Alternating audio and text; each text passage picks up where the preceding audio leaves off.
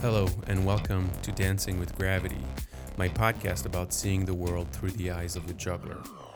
My name is Cyril Rabat, I'm your host, and I'm French. Sorry for my accent. Have been a professional juggler for the past 25 years, and this is episode number 9 about my one of my tour in China. that was uh, 10 years ago when I was going to participate in the Wuqiao International Circus Festival, which is actually a competition. We, we call it in the Circus Festival, which is great. It sounds festive and, and fun. It's not. It's actually a competition. It's like, you know, the Olympic Games, but local. Like if the Olympic Games were happening, you know, once year in China and then once year in France and once year in the US, and like every major country or whatever country that has the money and will to organize a competition would just do it. And then have people applying for the from everywhere around the world and there's a really tough selection and then people come artists come and compete to win you know gold medal silver medal bronze and then other lower i mean lower just like you know special prizes of like whatever. And i did a lot of those competitions uh, during my career, and those are really stressful, and and um, there's a lot of there's a lot of at stake because most of the time there's a lot of uh, people from the business coming in, like from the circus industry coming in and checking the new blood, seeing what's new, who's there, and it's not only always like new artists actually competing. Sometimes it's you know artists with a really long career already. Like I I did a competition. I think it was two years ago in Belarus. So you know you can keep participating in those festivals.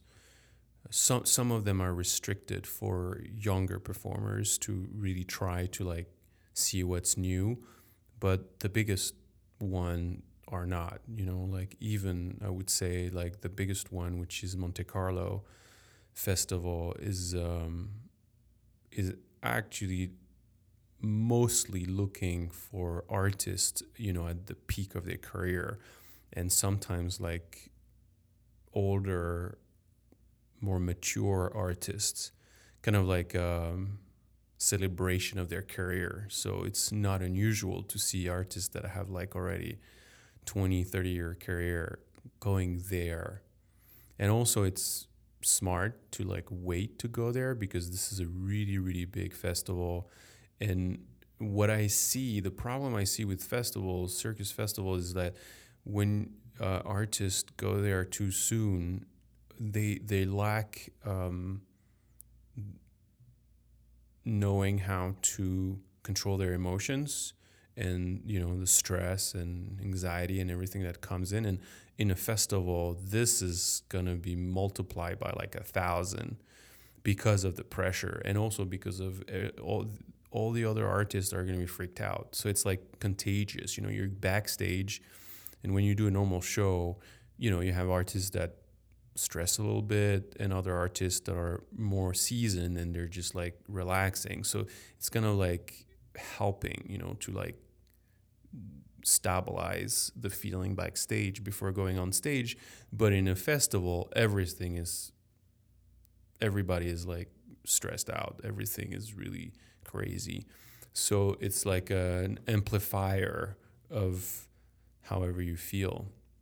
normally like you, it's it's uh yeah it's it's hard uh, to keep one's nerve nerve um, and stay focused. It's really hard.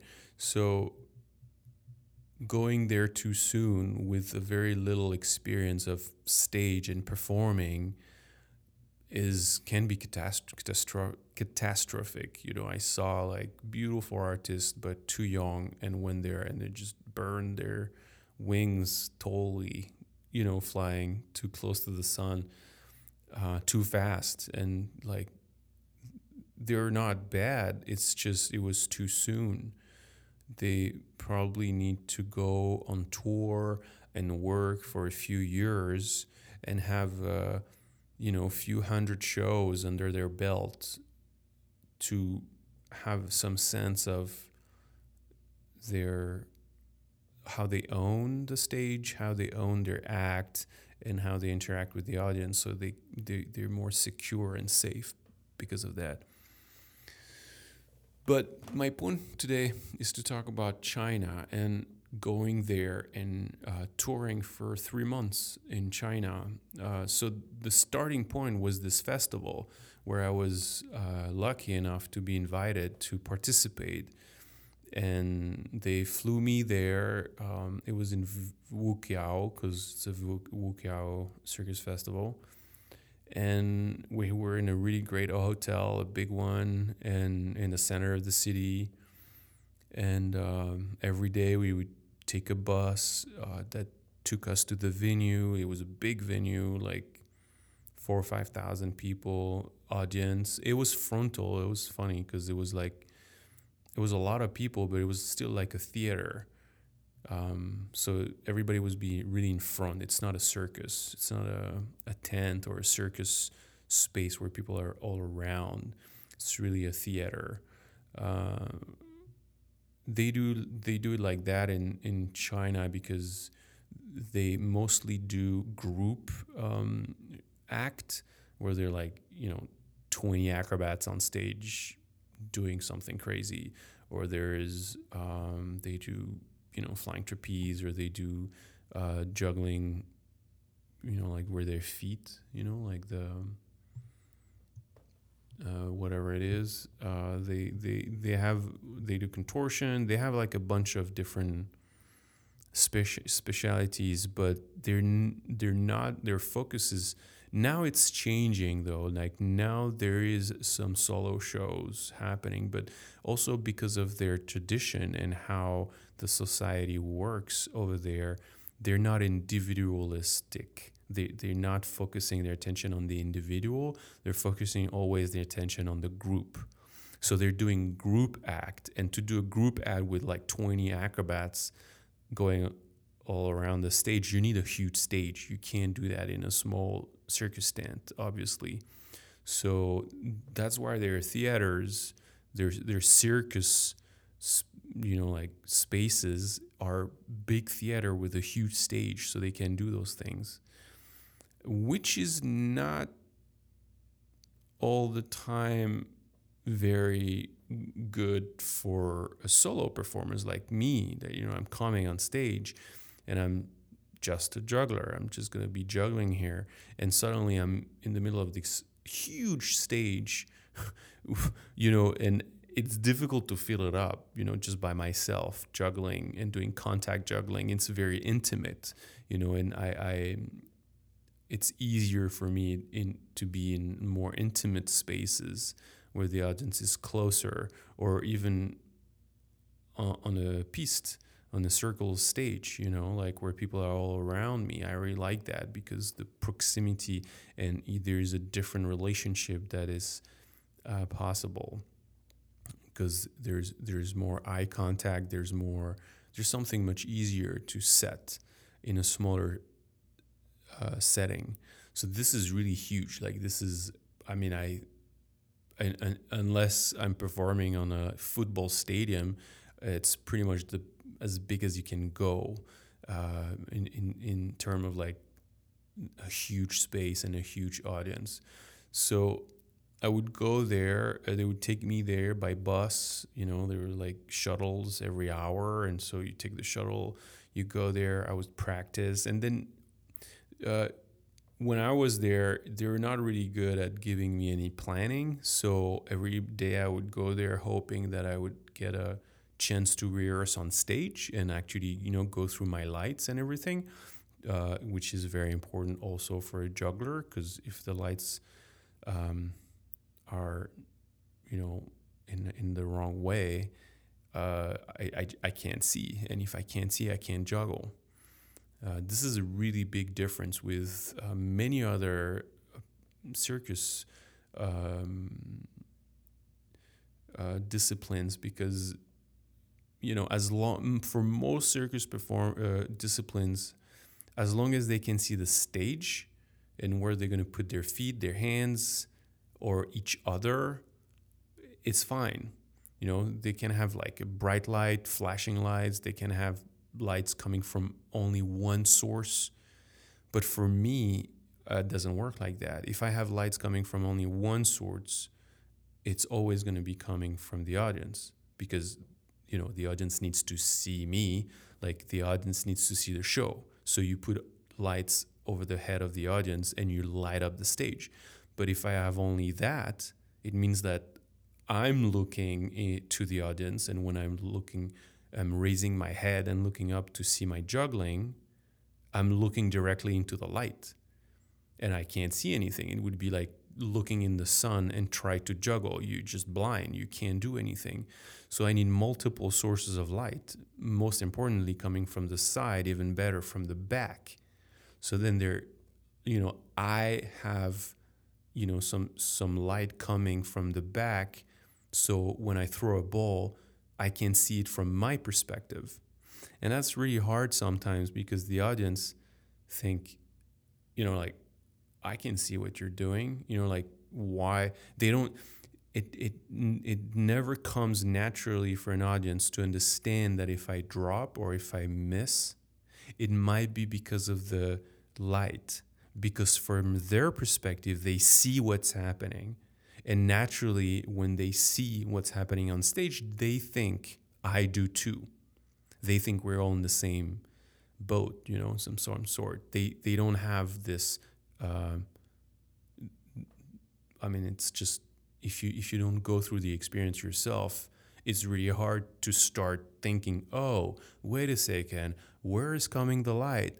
Uh, is there light here? Is is the juggler see what he's doing? Like they, they don't think about all that. So um, uh, sometimes when I fail on stage, it's because of the technique, not because of me, because of the actual like technicians and the light on stage, and and they miss a cue or a light br- break or the you know pop up, and you the audience can still see me, but then I lose this one light that I need to see my juggling, and then there's nothing I can do and there's nothing I can do also to explain to the audience at this point, like, hey, you know, the music keeps going, the show must go on, and I'm in it. And for the, uh, in those moments, I'm in it for the worst.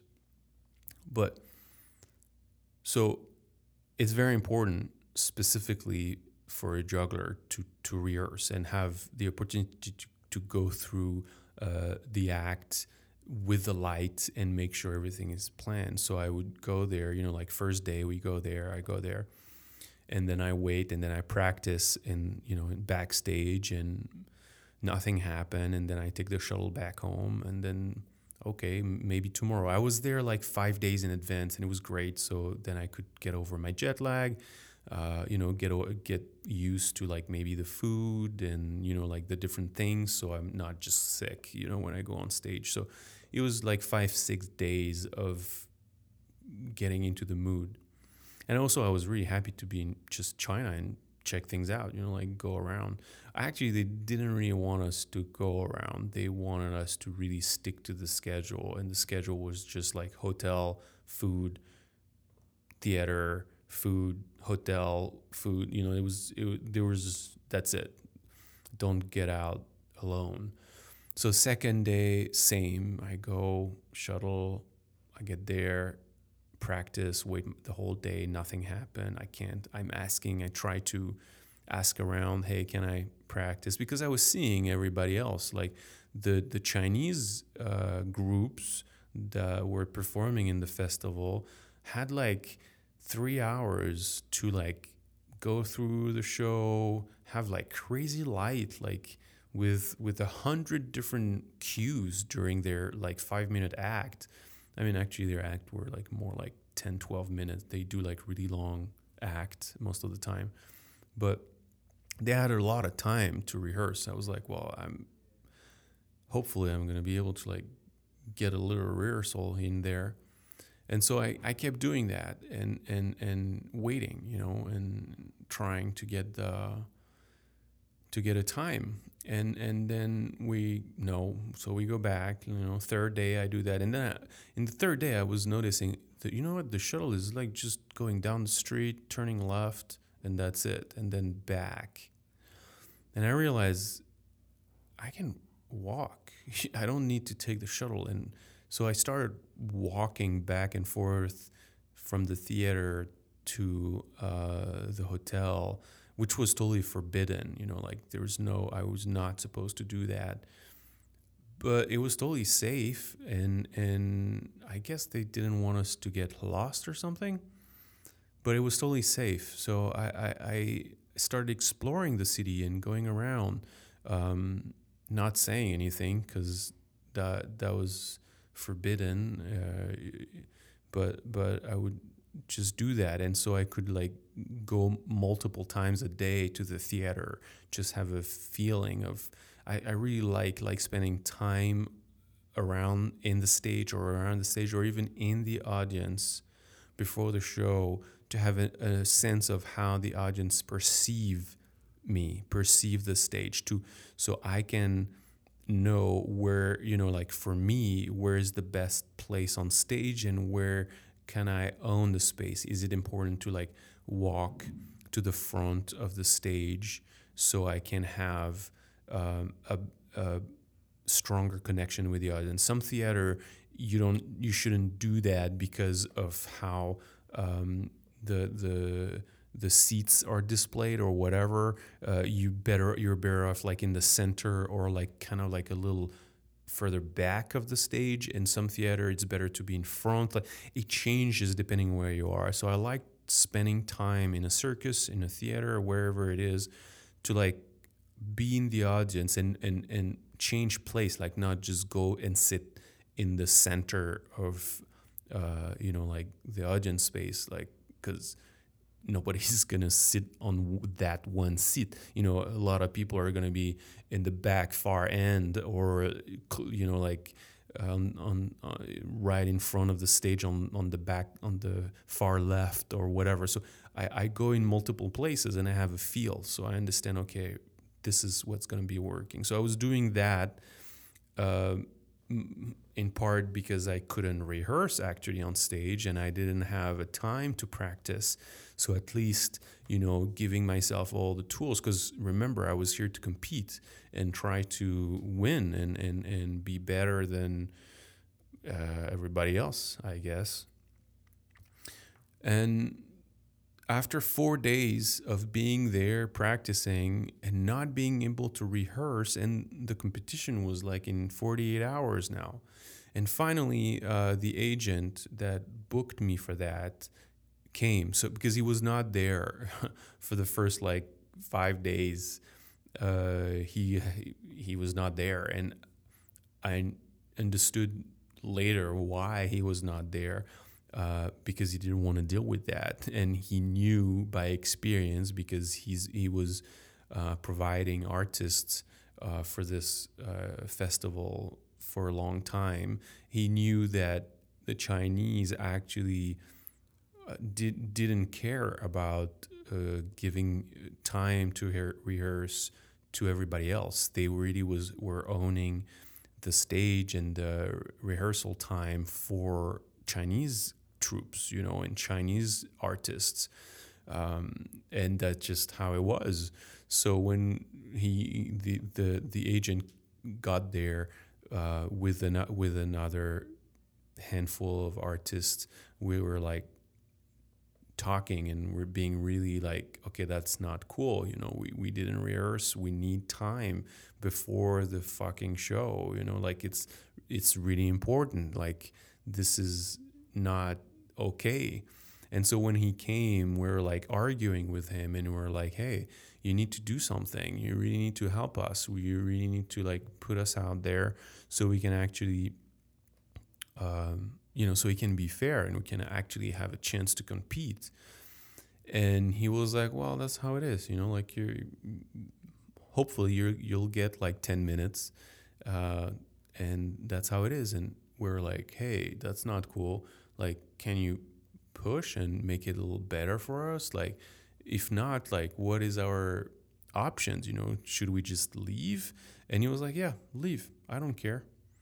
And okay so that that set the tone of like oh okay like i'm here by myself for myself and nobody is gonna you know support me in what i do and that's also one of the major difference with sport um, when i see sport like whatever it is gymnastics um, football baseball w- whatever it is those athletes have an amazing team around. Like they have money to actually have doctors, to have a team of physiotherapists, to have, you know, be able to get, I don't know, scanner or whatever it is. Like every time something happened, they go through a whole bunch of medical experts that right away look at what is the problem and they fix it. The only similar close-ish experience that I had is was when I worked with the Cirque du Soleil. They had two physiotherapists with us on tour, but their mission was not to actually help us, you know, heal anything or like really maintain a high level of um, health. They were here more to like patch um, uh, injuries and make sure we're we could go on stage and do our job. So it was more like the priority was like you're an acrobat or whatever, and you just had a problem with your ankle, and they were there to like massage it, patch it because we were like doing two shows a day all the time. So it was like patch it, make sure, go, and then after ice it and like do whatever they could to like have the pain go and and and so you can still do the show. But it was it was great to have like a little support, you know. But mo- that's the only experience I ever had in the circus that there's actually support from um, the employer to to actually provide some sort of um, yeah support. Uh, when I see sport and I see athlete in sport, they have like all those amazing things available to them. They have all this network and and and foundation around them to like really take care of their body, their mind, their spirit, like how they how they can focus so they can actually yeah they can actually focus on the task at hand and, and how to be better. Um, they're starting to have that a little bit in some professional circus schools around the world but once you're out you're out you're on your own you know like you just have to you're on your own and that's really the experience i had in china i was just okay i'm on my own like nobody's gonna take care of me. I just have to figure that by myself. So, uh, in the end, the day before the competition, I got 10 minutes to go on stage, check the light, have, you know, like try to communicate with them that they needed to change a few things. And once I had like a light uh, that I could see what I was doing, I was like, okay, good, just do that. And then I had one light for my entire act. You know, like it's normally I get like maybe six to eight cues where you know the light changes because it adds a lot. You know, lights adds a lot to a, circus performance. So, you know, I don't need the same light all the time because I'm not doing the same tricks and also the music changes. So it's great to like work a little bit the light so it, it changes and it follows the flow. And other Chinese artists, I told you, they had like up to like a hundred different light cues in their act, and it was just like every three seconds, and it was exactly pointed at where they were on stage, and it was really complex. It took hours and hours to plan that, and no, I just got ten minutes and one light, but you know that's what I have. I had to work with, so I was like, okay, doesn't matter. I'm just gonna go with it. And then we performed, and uh, I really didn't care about like winning anything at the time, but now I'm realizing it's kind of stupid because I was going there to win something. I was not going there to just.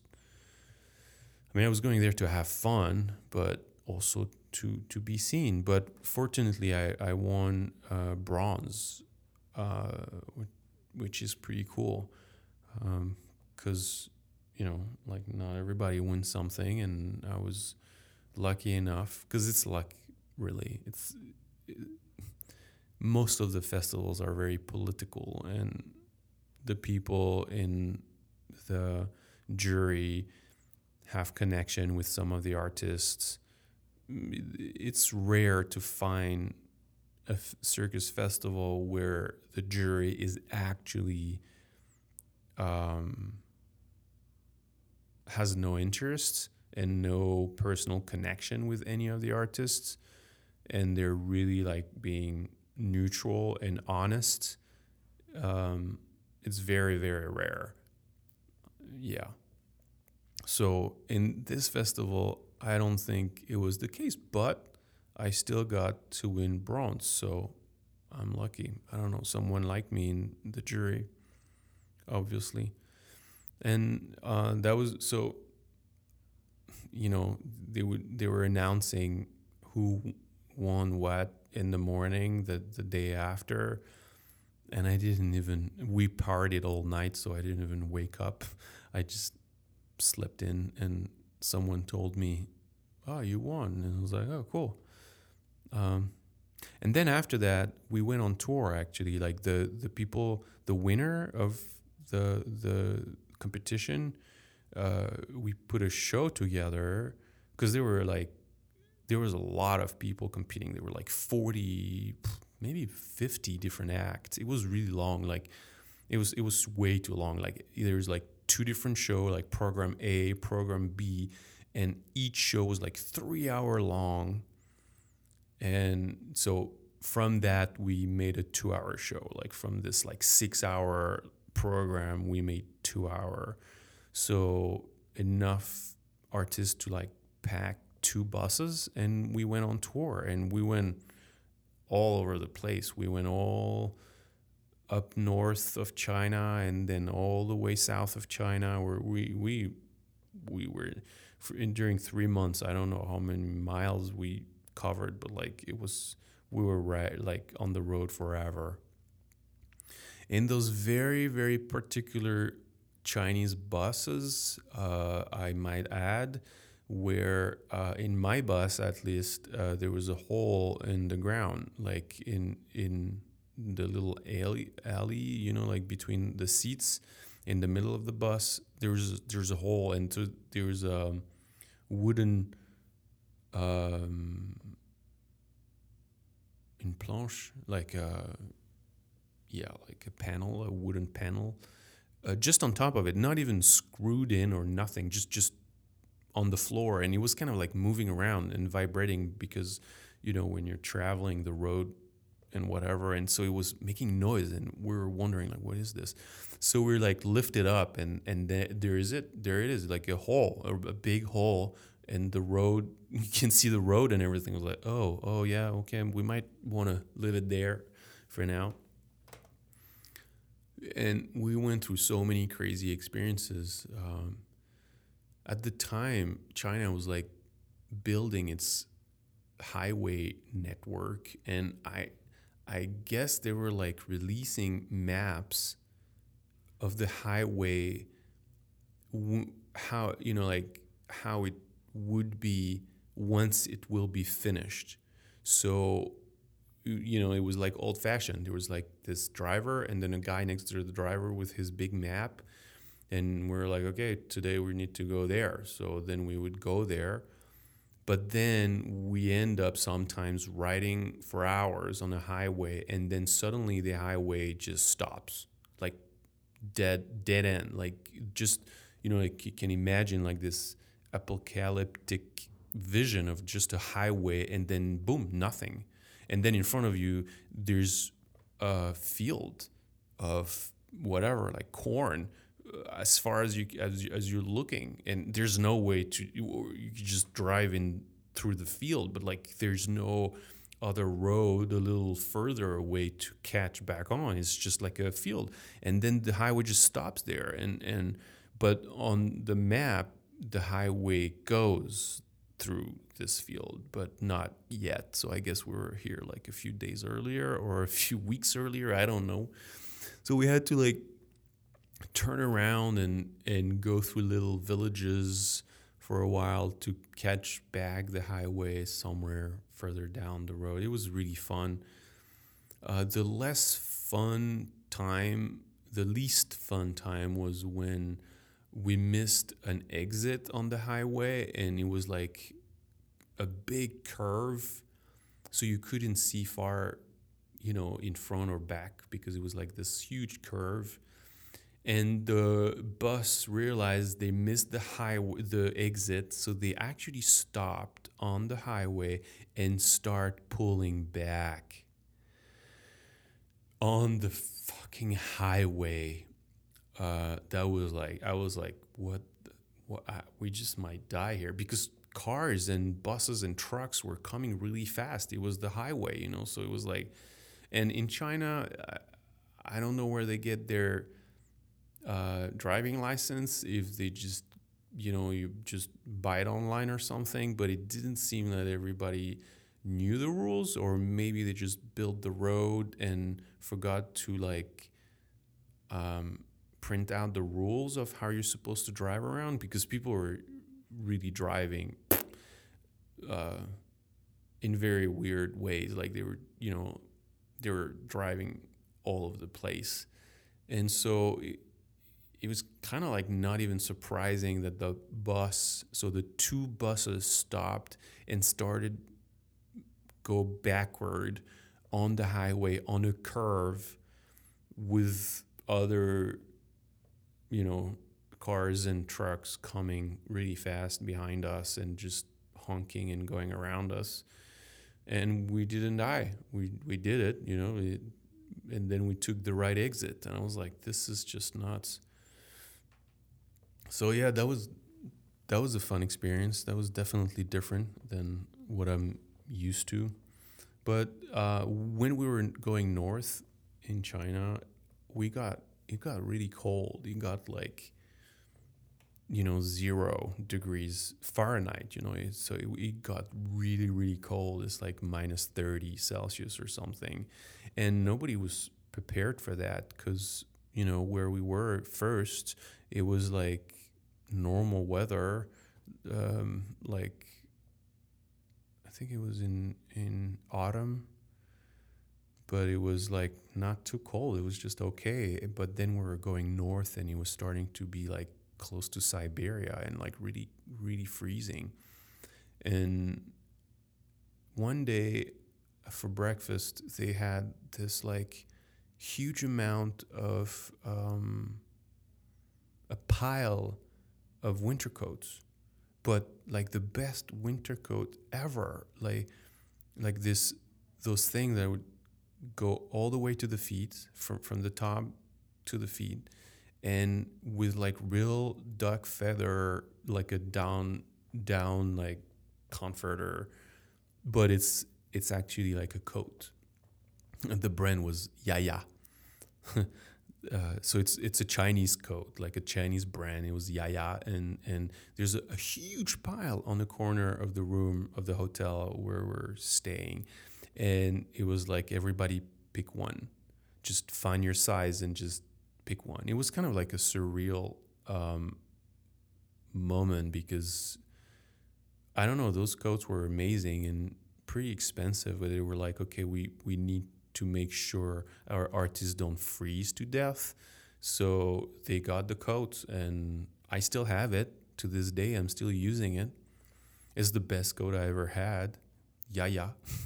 it it makes me um, think of you know when I when I was in China, I realized that they have really good quality stuff, and we like in the Western world, we get the crappy stuff from China. You know, like everything that's made in China.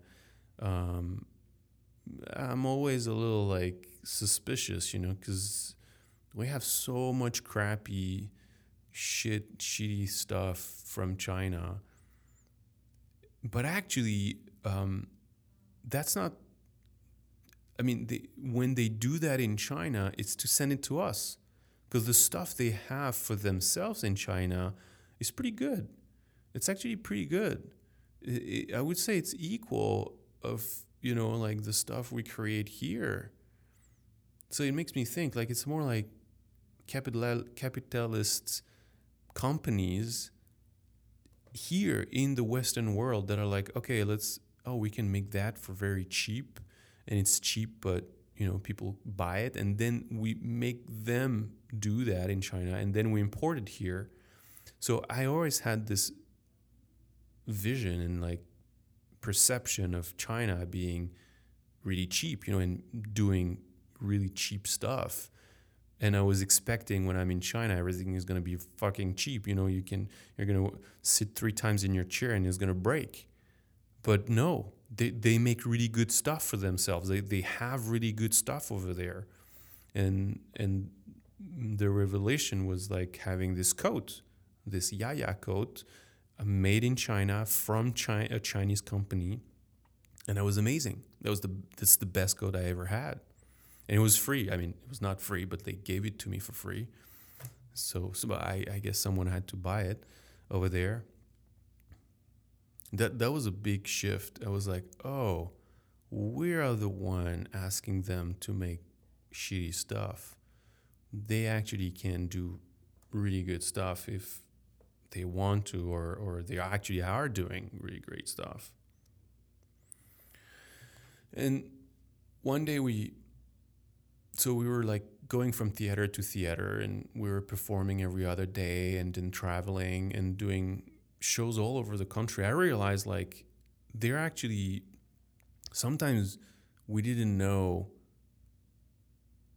I mean, we never knew where where we were going because they didn't give us a tour plan. Like normally, when I tour with a circus, I get a tour plan. Like I I get like a plan of like okay, we're gonna go through those twenty five cities.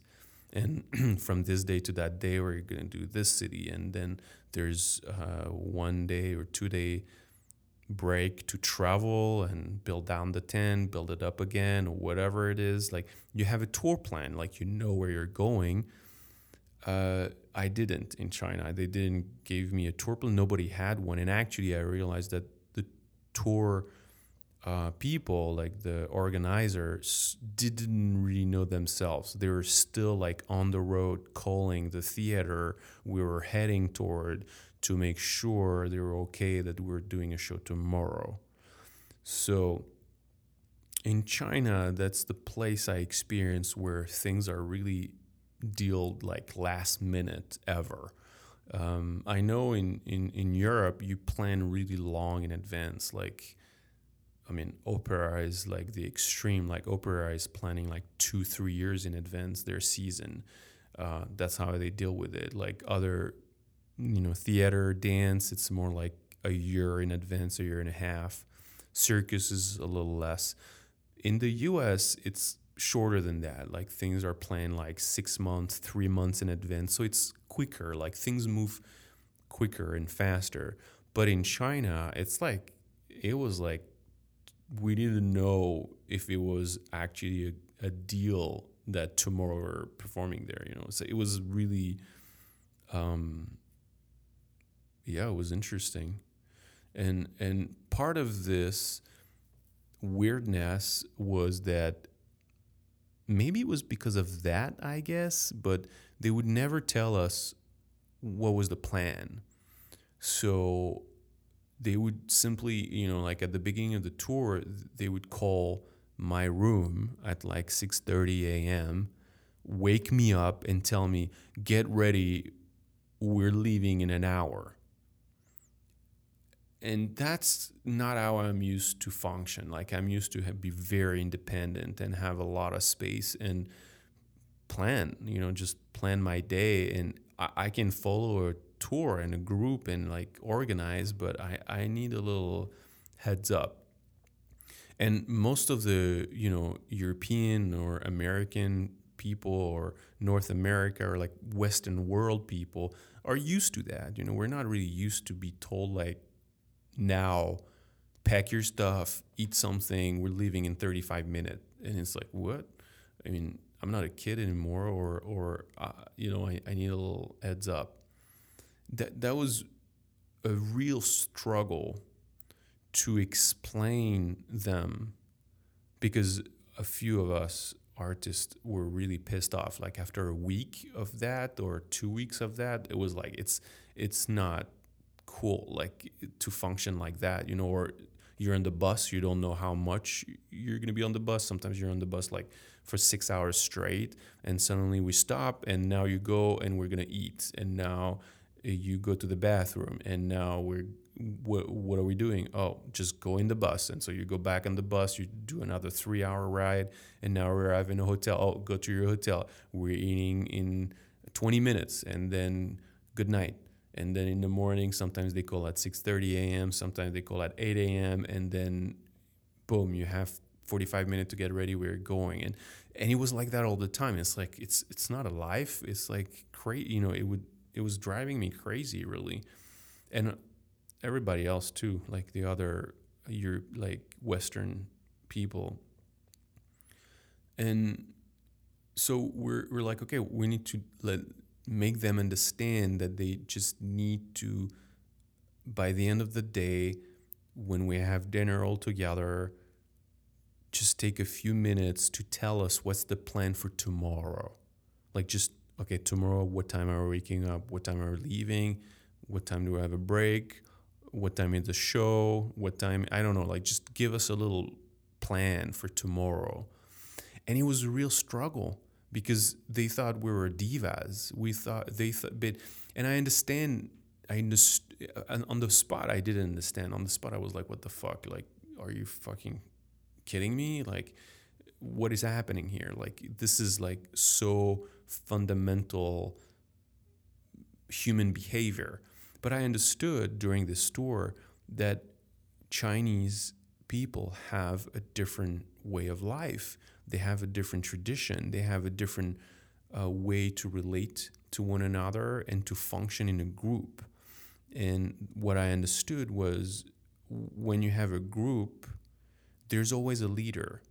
And there's there's no questioning the leader like if the leader is the leader of the group it's because it's a, it's coming from above it's coming from a higher you know like hierarchy person so basically it's all it's all trickling down from the government because the circus is part of the government everything is part of the government in China so it's like someone in the government said you're the circus guy in charge for Wuqiao Festival. And this guy said, you're in charge for touring for the tour show.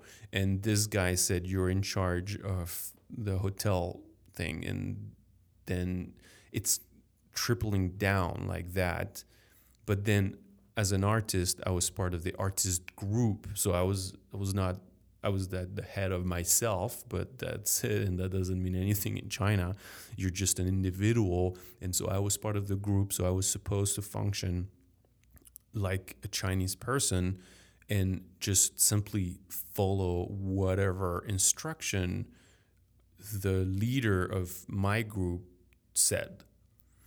And and explaining to them that we needed uh, information on individual level for them was really like out of this world and like oh you're a diva. Like you think you're special. You're you really think you're like a dummy god or something.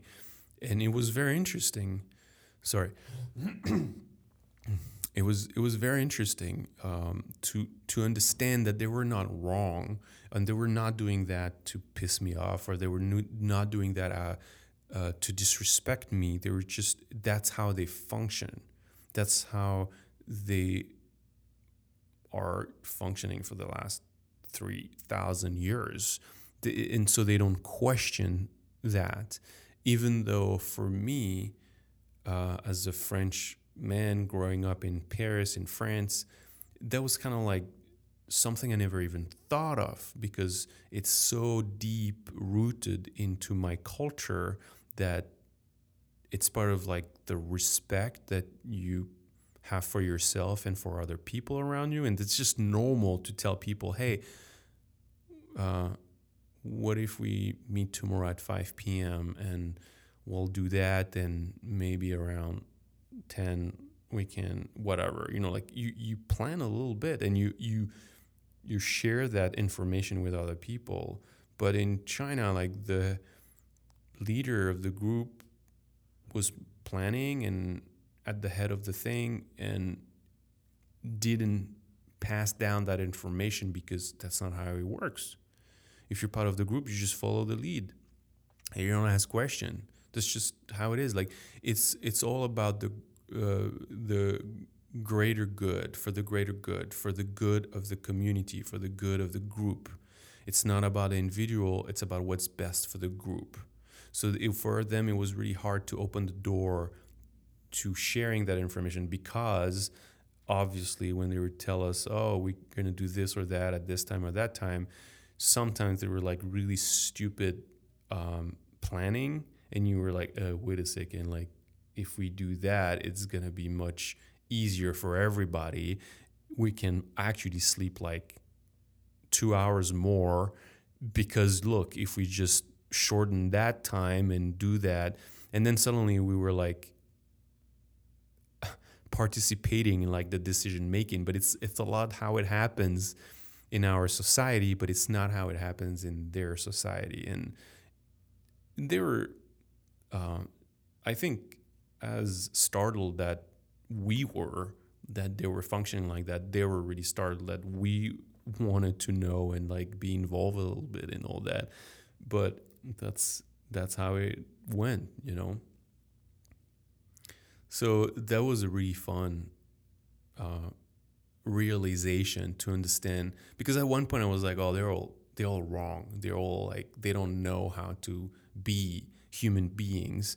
And then I was like, wait a second, how many Chinese people is there on the planet? Like, there's like close to 2 billion people, and they have like this amazing art and this amazing lifestyle that they have for 3,000 years, and they have dynasty, and, and like they have all this knowledge and, and, you know, like whatever it is about like health and being able to like the meridians and the energy and like they're so aware on a lot of things.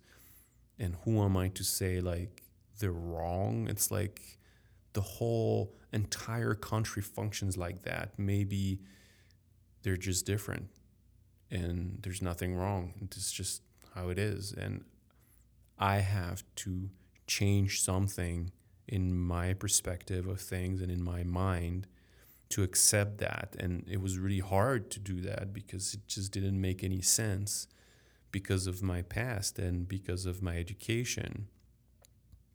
But it was a very challenging and interesting experience. It happens a lot when you travel, like to like challenge your own beliefs and and challenge how you think things are normal. And that's a lot of I think a lot of problem we have in the world simply comes because the people don't move, people don't travel, people don't challenge themselves to see and experience another people, um, another group of people living their life differently, but still in harmony and being happy about it. And then when you have this kind of experience, you can go home and see that the way things are here in your in your home environment are not a given, but it's actually a culture that it that it was molded and, and it was created throughout time and it changed. But a lot of people think like, oh, that that's how it is, that it has always been, and that's how it should be. And by um, and they project that onto the rest of the world, and they're like, oh, it's this is great. This is my reality. This is what I know. This is what I like. This is what makes me feel safe. So the entire world should be like that, so I can feel safe. And it's like, um, it's bullshit because nobody's right and nobody's wrong. It's just different. Who am I to say that 3,000 years of Chinese um, dynasties and history and change and growth are wrong? Or, you know, like there's anything that they're doing bad. Like, they they're thinking the same thing about me, you know, and are they wrong? Am I wrong? Why should I be the one? Especially when I'm in China and I'm alone and there's 2 billion Chinese people around me, you know, or whatever it is, you know. I was like, well, I need to calm down right now and maybe revisit my thinking of like I'm the center of the world. So that was a good experience. And we went around a lot. We we performed in really hard places, harsh places. Like I remember a theater was um, not finished, so backstage there were there was a wall missing. Like they were actually finishing building it, but they they do that a lot. Like they open things before they're finished.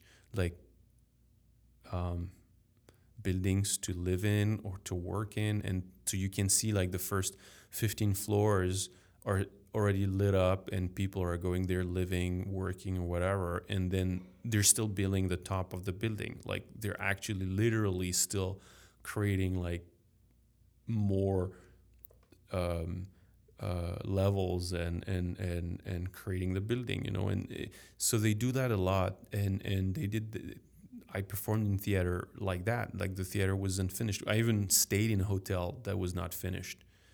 Uh, one of the corridor to go to my room, one side was uh, a plastic, and it was really cold. So I touched the plastic, I pushed it a little bit, and then I realized, and I was on the fifth floor, and I realized, oh, th- this there's no wall. There, it, this is outside is outside. Like there's just like a thin layer of plastic um, between me and nothing, you know. And I was like, whoa, I need to be careful here.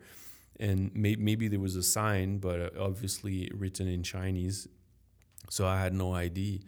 Uh, yeah, and this this so this one performance in the theater with like this wall missing in the backstage uh, was hard because it was really really cold in the theater and it was really hard to warm up and uh, it was like extreme situations where I had to like really um, uh, push my boundaries and realize that I actually I was able to perform in those conditions. It was not the best condition, and I don't want to be um, keep like performing in those conditions, but going through really harsh conditions helped me uh, appreciate uh, the really great condition when I had great conditions. So, for example, when I did this tour with the Cirque du Soleil, and we had those two uh, uh, masseuses and and and uh, uh, how do you say that? Like the chiropractors on tour with us, and we had all this like people there to like make sure everything was fine. And actually, I had bad experiences with the Cirque du Soleil too because we're performing in arenas and a lot of the arenas were like hockey uh, like ice uh, uh, hockey arenas. And so there's ice and we were they were like building the stage on top of the ice and we were there for only a week. So the arena people didn't want to like put the heat too high because the ice would melt. So we were in pretty cold, and and some of those happen in Texas, where outside was a fucking oven, and outside was like 90 degrees, but inside was freezing because we were performing on top of ice. So that was crazy too, but in a different way. Like in this case in China, there was just no wall. So that's why it was cold in the theater. Um, but I, not long after that, I actually uh, they took us to like one of their circus school in China, and we got to visit the school and meet the children and see how it works over there, and see that they were working. The school was gigantic; it was really big. The ceilings was were like so high; it was like I don't know, ten stories high. Like it was really like nearly like a I don't know how you say that in English. Like hangar, hangar, uh, uh, uh, like you would like park a plane, an airplane or something. You know, like it's it was big like that, and there's no heat, and it was cold, really cold. Like we, I, you know, we entered the school and it was as cold in the school than outside, and we're wearing like our huge jacket I told you about, like this coat with like down feather, uh, and uh, and every, you know like condition was like the worst I ever saw but the kids were smiling and they were very happy and they were doing contortion in in like I don't know, it was maybe like 10 degrees Fahrenheit or something. It was like freezing and they were doing contortion and doing acrobatics and they were smiling. They were really happy. And and we have I had from Europe this very strong perspective of China being really harsh with their artists and pushing them and breaking them because well that's kind of what they're doing technically like they're pushing so much that you know you see a chinese artist doing something amazing but you only see them doing a few tours in Europe. You know, they would come, they would do a festival, then they get hired, they do a tour with one and two big circus, but then you don't see them again because someone else, another Chinese person comes and do another thing and do the tour. So they're like touring for only like a year or two and then going back and I don't know what they would they do when they go back and it's a very very very short career. It's like a 2-year career and it takes a long time to get to the level they're. Like it takes their entire childhood to like work 10 hours a day getting to that level. But what I didn't know is that actually the kids are happy they're happy because because it's a way out. It's a way to be. It's a life. Um, all the most of the children they come from um, like peasants families um, living in really really rural harsh situ like harsh um, yeah situations and lifestyles pretty much like close to like middle age life and and the circus goes around and you know offer to families to like take a child to to train them and the families are really happy and the kids are really happy to because it's a way out. It's it's an opportunity for them. It's like a step up. You know it's like when you're there and you see that it's like oh my god like this is the worst situation i ever saw and those kids are actually stepping up. So where there's you know like the situation where they're stepping up from is like I, I can't even imagine. It's it's really really harsh. That's what I didn't know and I when I saw that I became a little gentler with how they do things because I got to you know see and see that actually even though there's the kids are sleeping like eight eight kids on bunk beds in a very tiny cell and actually i noticed that the lock was outside of the cell and not inside so they're probably locked up at night and i mean i'm not sure i don't know but i, I was like okay the situation here is really extreme but the kids were happy. And they were just smiling. They were happy to see us. They were happy to be practicing and they they didn't know anything else, and that was actually a step up for them.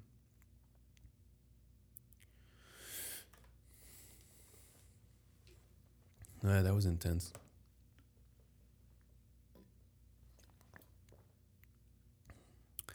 And next to this uh, school was like an attraction park, like a circus type attraction park, like yeah, like for, for, for circus, like I don't know, Disneyland or something, but for circus and in China. So it was like far from Disneyland, but I saw uh, circus performers there, uh, and it was it was north up north, so it was cold. Like uh, you know, I keep emphasizing like how cold it was, and we had those like amazing coats and stuff, and it was cold, and um, those guys were performing outside.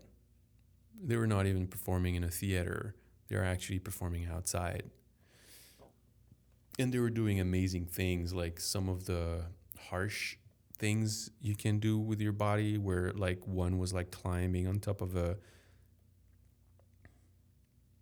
spike, I guess, like a yeah, like like a wooden stick, but really long, and and um, it, it would you know like other guys would like hold on the stick and the guy would climb on top of the stick and then uh, do a plank on his belly with the stick in the middle of his um, belly. So lifting the entire weight of his body on one point in his belly. I mean this is just crazy. Another guy was breaking stone with his hands. Um, and it was not a trick. I went after and shook the guy's hand, and his hand was, you know, like his hand was like a stone. It became like a stone with time. You know, like it, it, it was this hammer. He had a hammer instead of a hand.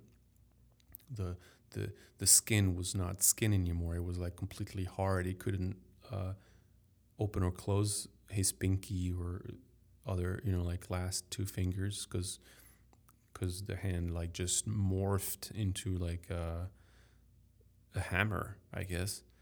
And another guy was doing like i don't know how you call that even like just like he, you would put him in a in a vest uh, like for you know they use in like crazy hospitals for crazy people i guess um, and then he would get out of that, like a little bit like Mel Gibson in in Lethal Weapon, you know, where he's like has to like take his shoulder arm out of his like shoulder socket or something to like get out of this. And the guy was doing that. And there was other guys doing crazy shit. And they were doing that and he was below freezing outside. And they were you know, bare chest.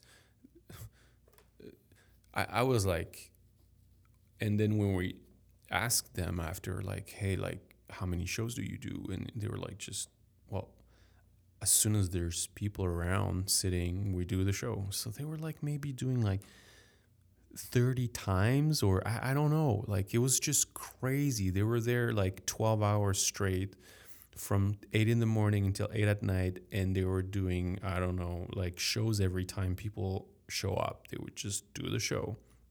That was their job, and they were getting I don't know five bucks a day or something, and they would just do that, and they looked happy.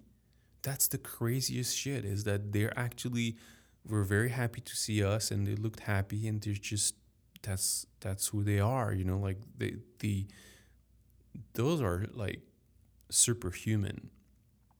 So when I saw that, I realized that my experience with like performing in a theater with no walls, so it's a little cold in the theater, or with the Cirque du Soleil and we build the stage on top of ice and it's a little cold, but then I have my masseuse backstage and you know I'm in a five star hotel and blah blah blah.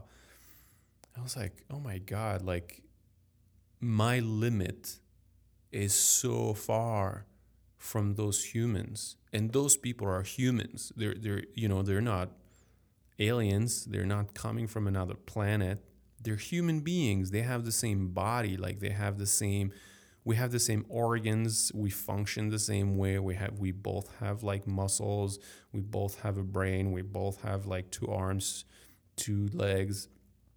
You know, we we, we have the same tools, but they're going through something that I could never, ever, ever do just because I would just freeze into place. My body would freeze. I couldn't move my arms. I couldn't juggle. I couldn't do my job at all in those conditions. And those guys were doing some incredible things in those conditions, smiling, you know, 30 times a day. They're really like, um, that gave me a, a really big slap in the face about like, okay, like calm down. You you can't do this. You can't perform and there's it's raining and it's a little cold and it's a little this, a little that. Just just shut the fuck up and go do your job. That's the circus. Circus is harsh. You know, we traditionally we don't have great conditions in the circus. It's a tent in the middle of a field. Imagine it's like it rains for two days. What happens? Well, it's it's a mud field, you know, and turns into a fucking mud field, and and then you have 300 people coming in the audience, you know, coming in and out two three times a day. What happens to the field? It's a, it's even a shittier mud field. You know, it becomes like terrible. And then I was like performing those conditions too, and I was like, oh my god, this is this is really bad conditions. It's like shut the fuck up look at those guys. Look at those artists. Amazing artists in those conditions doing 30 shows in a row every day for 12 hours, standing in the cold like that. They had a little like really tiny, tiny bench with like a wooden uh, wall behind them and some sort of like electric, no, um, gas, gas like heat where they would like gather around that and talk and I don't know what they would you know talk about life around this thing. Waiting a few minutes for the next group of people coming and boom doing it again. No warm up n- no backstage no conditions no light no nothing.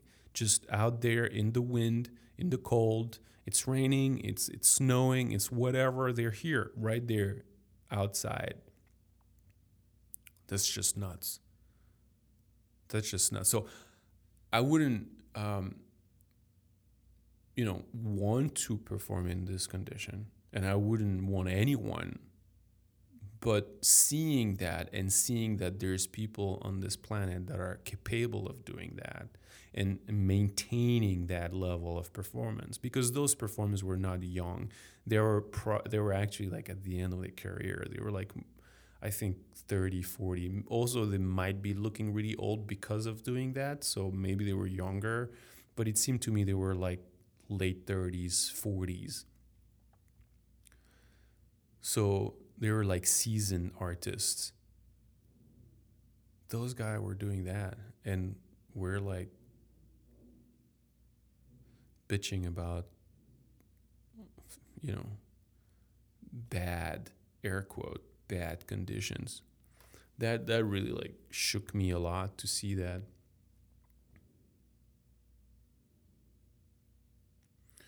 Yeah, that's it.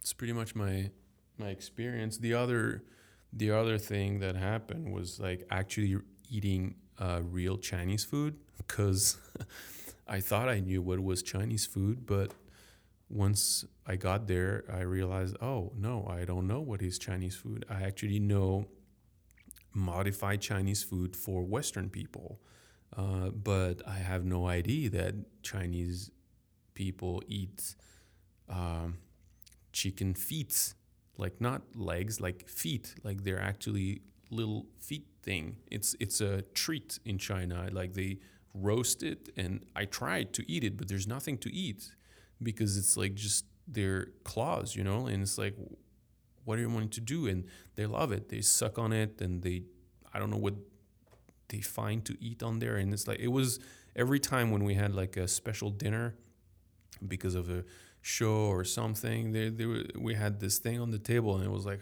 I, I don't know what to do with that. It's it's like disgusting, but it was really great. Like I love the way they eat. Like they they sit around a big table, and you're always like eight to twelve people around a table, and they give you like a really really small plate in front of you. It's like a you know butter plate, like a plate here we used to put your piece of toast or your butter or something.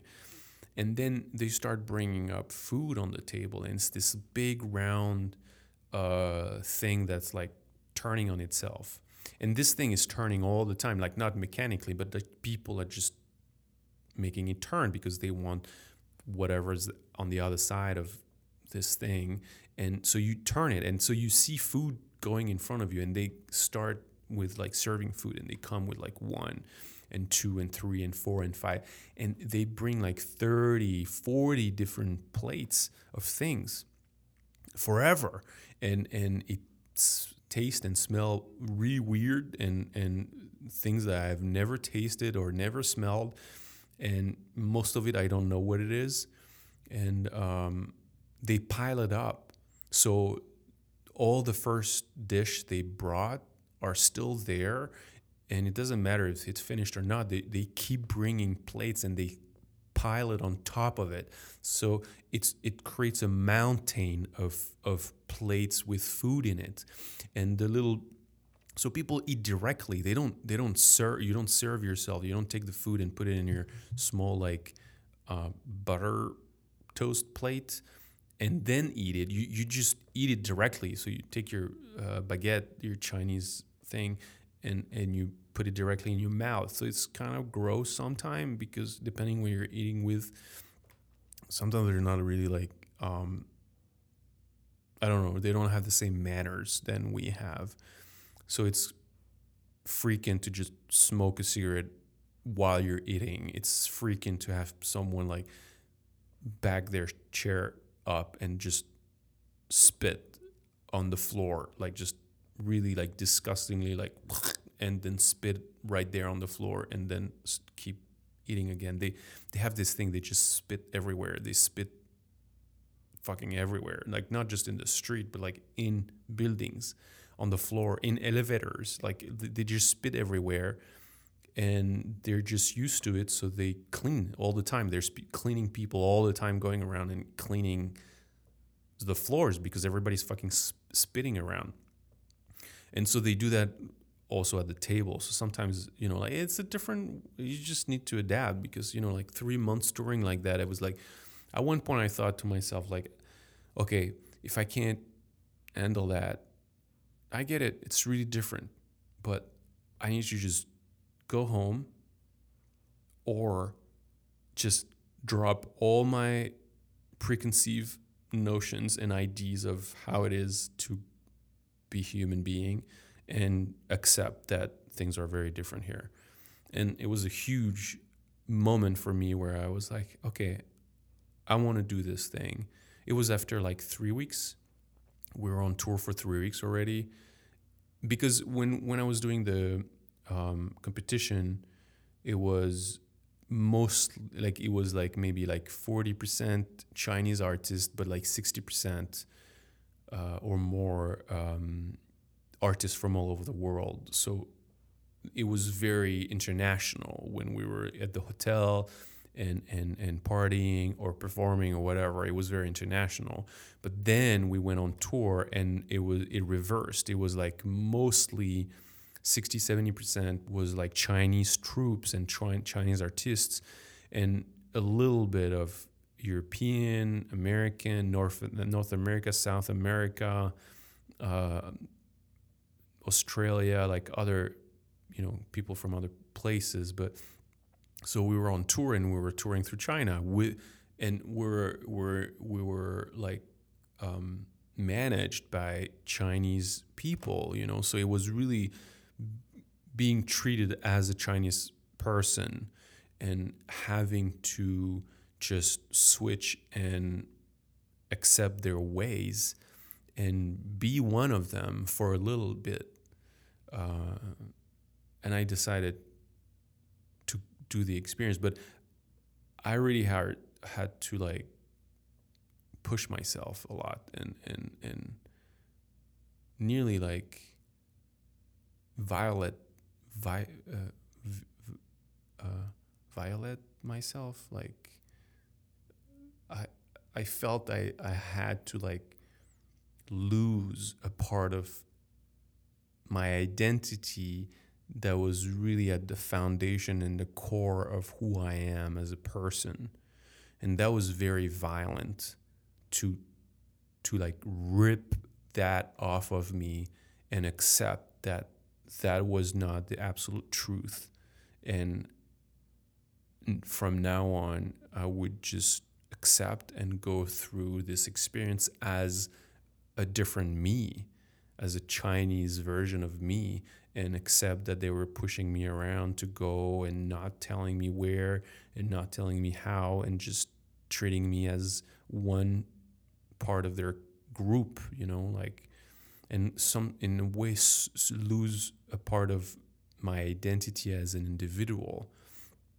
And in the Western world, we're really big on that. You know, like America is all about privacy and property. You know, I have my it's my house, it's my land, and you come in there, I'm gonna shoot your ass. And it's like very, very different. It's very individual. It's like my space, my me, me, me. You know, it's all about that. And China is not like that at all. It's not about me. It's about us. It's the group first. It's it's the the, the society first, and that was huge. To actually um, accept to function like that for a little while. The the click was really hard, like accepting doing this, uh, taking this step was really hard. But once I did, then I really it opened my mind because then I came back and I, you know, I I think I behaved the way I always did. It's just that I, I don't have those limitations. I don't think that's the only way. I don't think that's how it should be ultimately. I'm thinking, well, it could be, it can be very different. And I experienced it on a very deep level in my being. And that's okay. Yeah, the food was very different no, nothing nothing alike. I, I never tasted again that kind of food. And the rice, when they bring you rice, it means it's the end.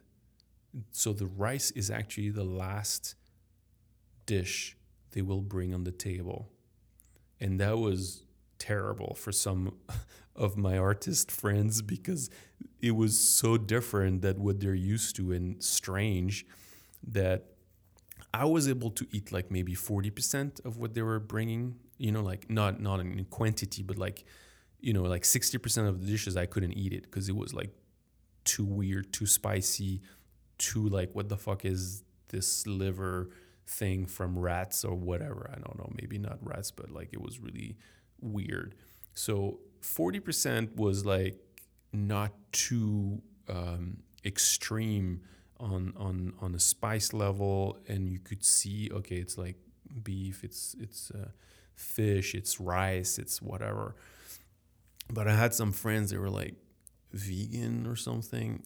I was like so they had to wait like 45 minutes until the end of the meal basically that they actually finally bring uh, the rice so they could have some rice. Yeah for some people that was really tough I'm not that picky with food, so I just I was try, I tried pretty much nearly everything they brought, even like the chicken claws things. I was like, okay, I'm gonna try. I didn't really find it appealing, so I was like, I'm not gonna keep eating that because I, I don't get it. But I tried. Yeah, that was funny. Well, I'm remembering another experience that happened was when I was uh, touring. Uh, we went through one of the shows happened in a huge arena, like huge, like I don't know, eight, ten thousand people. You can put ten thousand people in this place. A huge arena, and it was brand new. Like again, it was not totally finished. They were they were still like finishing it, but they were doing the inauguration. And our show was the, actually the inauguration of this arena. And while we were uh, we arrived and we toured around and we saw like TV stuff, like you know TV cranes and all the equipment, the the cameras, everything was set uh, to record like on a very professional level. And we're like, okay, wait a second, this is recorded. This is gonna go on TV. And they were like, yeah, uh, it's live on TV. And we're like, what? Uh, this is not part of the contract because we kind of signed a contract saying like, okay, we're going to tour through China and they guarantee that we're going to perform at least like 30 shows in three months or something. And we agreed on a price for each show, but it's something to do a show in a theater and it's another thing to go live on TV uh, nationally, you know, like it would be like going live on national TV I don't know, in anywhere, you know, in China is huge. There's so many people. So it was like, I, I don't want to, I, I want more money. You know, everybody was like, wait a second, like this is, this is not the same kind of contract. You know, we need to renegotiate. And uh, they, they, they were actually officials, like people from the government, like people from the Chinese government were there. Like it was a huge deal. I don't know what celebration it was. It was just like the opening of this thing, and it was like a really big deal over there. So we talked about and we negotiated a little bit with them. All the artists agreed, and we are like, okay, how much do we ask? Okay, let's ask a little bit more. And then they were like, oh, we can't do that, but we can give you like a tiny bit more. And then everybody, was like, nobody wanted to argue. And they were like, okay, whatever. And then I thought to myself, like, you know what? this is bullshit. Like they have money. Like now, now that I'm touring through China and I'm seeing everything they're doing, they're building like everything so fast. Like they have a shit ton of money. And this place, like this arena with 10,000 people and all this equipment and like this state of the art place to like perform whatever you want in it, there's a lot of money in there. Like I'm to go live on national TV and I'm gonna get peanuts for that. And, and so I was like, I went to, so to, to the guy who's like uh, managing the tour. So the chief, basically, like the one chief Chinese guy managing the whole tour, and he was touring with us. And I was like, yeah, man, I I'm not I'm not cool with with you know what you offered. I, I want more. I want like three times more. I actually I said like four times first, and and so we started negotiating, and he was avoiding me because I I told him that like the because we learned that the day before the show, and I thought about it during the, the the night, and then in the morning I went to him and I was like I don't want to do that. So tonight I want more money or I'm not doing the show. And that was my one card because I knew that once I performed the show, there's no way I'm going to negotiate anything. Like, that's the one thing that's the one rule in the circus. You you negotiate before you perform, not after. Um, actually, traditionally, uh, they used to pay circus performers uh, half in the in the intermission, and half after the show. Um, so it was like a compromise. Like I start the show, but during the intermission, you pay me half so I know you're to pay me and I stay to finish the show. And at the end of the show you pay me. So there's this like there traditionally there's this um, kind of like balance of power between the producer and between the artist. Because once you do the show what what is your negotiation uh, you know advantage you, you don't have any negotiation left you did the show that's it the, the people saw it, people are gone, that's it. So, well, now we have like legal, you know, you can potentially, if you sign the contract and everything, you can go to court and everything, but it's probably going to cost you much more money than what you're getting. So that's kind of like a dead end. So what happened, and and in before, you know, like a while ago, I don't know, 60, 80 years ago 100 years ago there's no nothing of that so the the deal was that like the agreement was you pay me half during the intermission. So at least I have half of my, you know, and, and it's kind of like a guarantee you're going to actually pay me. If you pay me half now, you, okay, you have the money. And they did that also because they were actually getting the money from the people. Like, you know, they pay, the audience pays at the entry, you know, when they enter the, the circus tent, the show starts, and at the intermission, the producer, the director of the circus has the money to start paying the artist. And it was this thing. I, I think it's nice. I don't know. I like this idea of it, it makes it real. It makes it really real. So I knew that my only way to negotiate with this guy was to negotiate before the show. And so I but the guy was avoiding me and he was like i need to go. I need to talk i need to call and i need to talk with my supervisor. And then he came back to me and he was like no i can't do it. They said no. And so he was like okay what i can do is pay you on my own salary but i have a wife and i have kids and i have debt and my kids are going to school. So okay maybe I can pay you on my salary and it's gonna really put me in trouble and I'm I'm like in deep shit for the next six months, but I'm gonna pay you on my salary. And I was like, no, no way, man. Don't no, you're not gonna pay me on my salary. You're just gonna go and get the money from your boss, from whoever, and you're gonna pay me because if I'm going live on TV, there is money here. Like it's not like, you know, there is a lot of money. How do you pay all that? There is money. Don't don't don't fool me, you know. And I was, I was never really good at negotiation. It always like stressed me out to negotiate. Uh, so I was really high up, and and he really pushed, you know, the card like, oh, okay, that's okay. I'll pay you on my salary, you know. And it was like really like a pity show, you know. But then eventually, so he was like, I can't pay you that much. It's gonna be less. And I was like, no, don't pay me on your salary but I want, okay, we can go lower, but I want that. And eventually we agreed on three times the price. And then he started laughing, slapped me on the back, and was like, This was a really great negotiation. Congratulations. You got me this time around. I'm looking forward to the next time. And he was happy and he left. And I was like, Oh, this was all bullshit. This this was just a game. Of course he's not going to pay me on his own salary. Of course he has the money. It was it was a game because I realized Chinese they play with that. They play with negotiation. It's it's actually a game for them. They're not taking that as seriously as me. Maybe other people don't take that that seriously, but like the experience I have is that it's pretty serious business. You're just like serious no, I can't do that. I can't. Okay, negotiation, it's hard and it needs to be like serious and, and tough. And the guy was, it's, it was a game.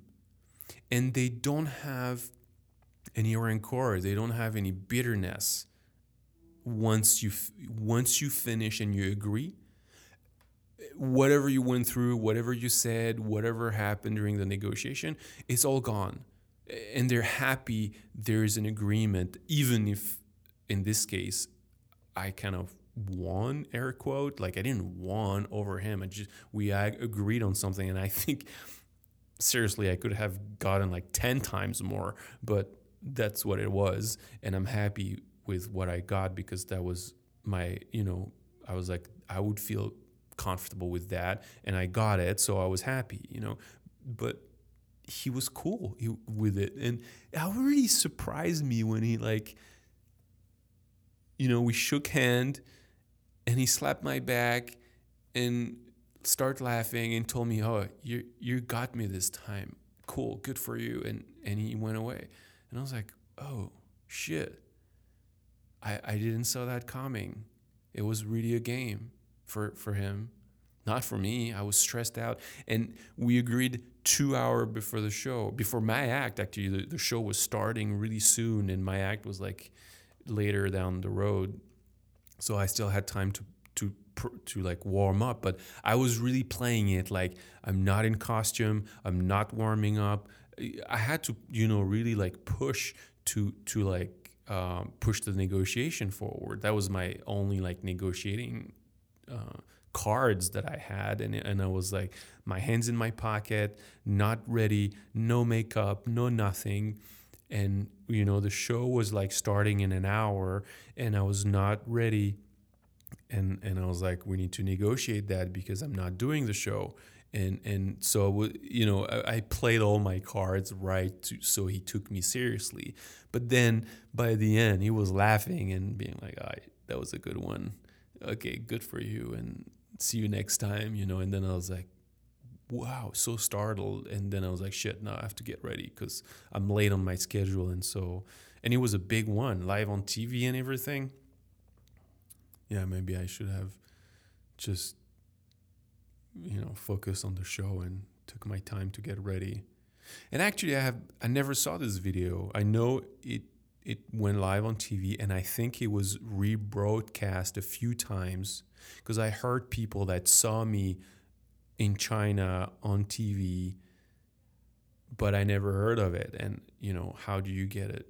How do you get it? You know, how do I get it from here? You know, it's like I don't read Chinese, I don't speak Chinese, I don't I have no idea how to get that video. It would be nice, but I don't know. I don't know. I I, I know may, maybe I'm famous in China. Maybe this video is still running once in a while because they do that a lot in TV. You know, like they shoot something. It happened to me in France. They shoot a show and then suddenly they, you know, oh, we're gonna do a circus broadcast, special emission, whatever. Basically, what they're doing is like recycling a bunch of act they already have on tape from different places and then they put a show together and then they broadcast it and i never hear about it. They don't pay me more like you know when i signed the contract you just give up your all your rights. Like being a circus performer is not being a movie star or anything like it. You just sign and you get what you can and you get a few bucks and you just give up all your rights and basically they can play it as many times as they want on the entire universe you don't get anything. You know who's getting something? My brother. Because at this time, he's a musician and he did the music for my show. And the rules for musicians are much better than for circus performers. So musicians actually own their music. So because they own the music and when they play my act, they play the music and because the music is registered in the name of my brother, because he actually composed it and played it, so it's fair, he gets money. So to this day, I have some videos going on TV and he gets paid when I go on TV. And I don't get anything. I don't even get a phone call or an email to tell me like, "Hey, you're going on TV." I don't know. People see and sometimes tell me like, "Hey, I saw you on TV the other day." Great, cool. I you know, for me, it's like free here. I did that like 15 years ago, and that's it. It's out there, out of my control forever. That's funny. Yeah, circus is, is not a career to make a lot of money, but it's fun. And it's a way to have a lot of cool experiences like this one I had in China touring after the Wuqiao festival. Yeah, that was a good one. Well, thanks for listening. This one was really long, but I thought I wanted to tell you a story. So here it is. And uh, as always, thanks to Play Juggling. Go on their website, playjuggling.com. They have the best um, circus equipments and juggling tools in the entire universe. Thanks to Head on Television, my brother, for the music you're hearing at the beginning and the end of this podcast. And thanks to him for doing my music in some of my act and getting paid uh, long after I, I already, you know, got my contract and every time he goes on TV and he's the only one profiting for that. but I'm really happy at least someone does and remember, failure is an essential part of juggling. But failing is not a problem. The problem is not learning from your failures. So get out there and juggle, fail, learn, repeat.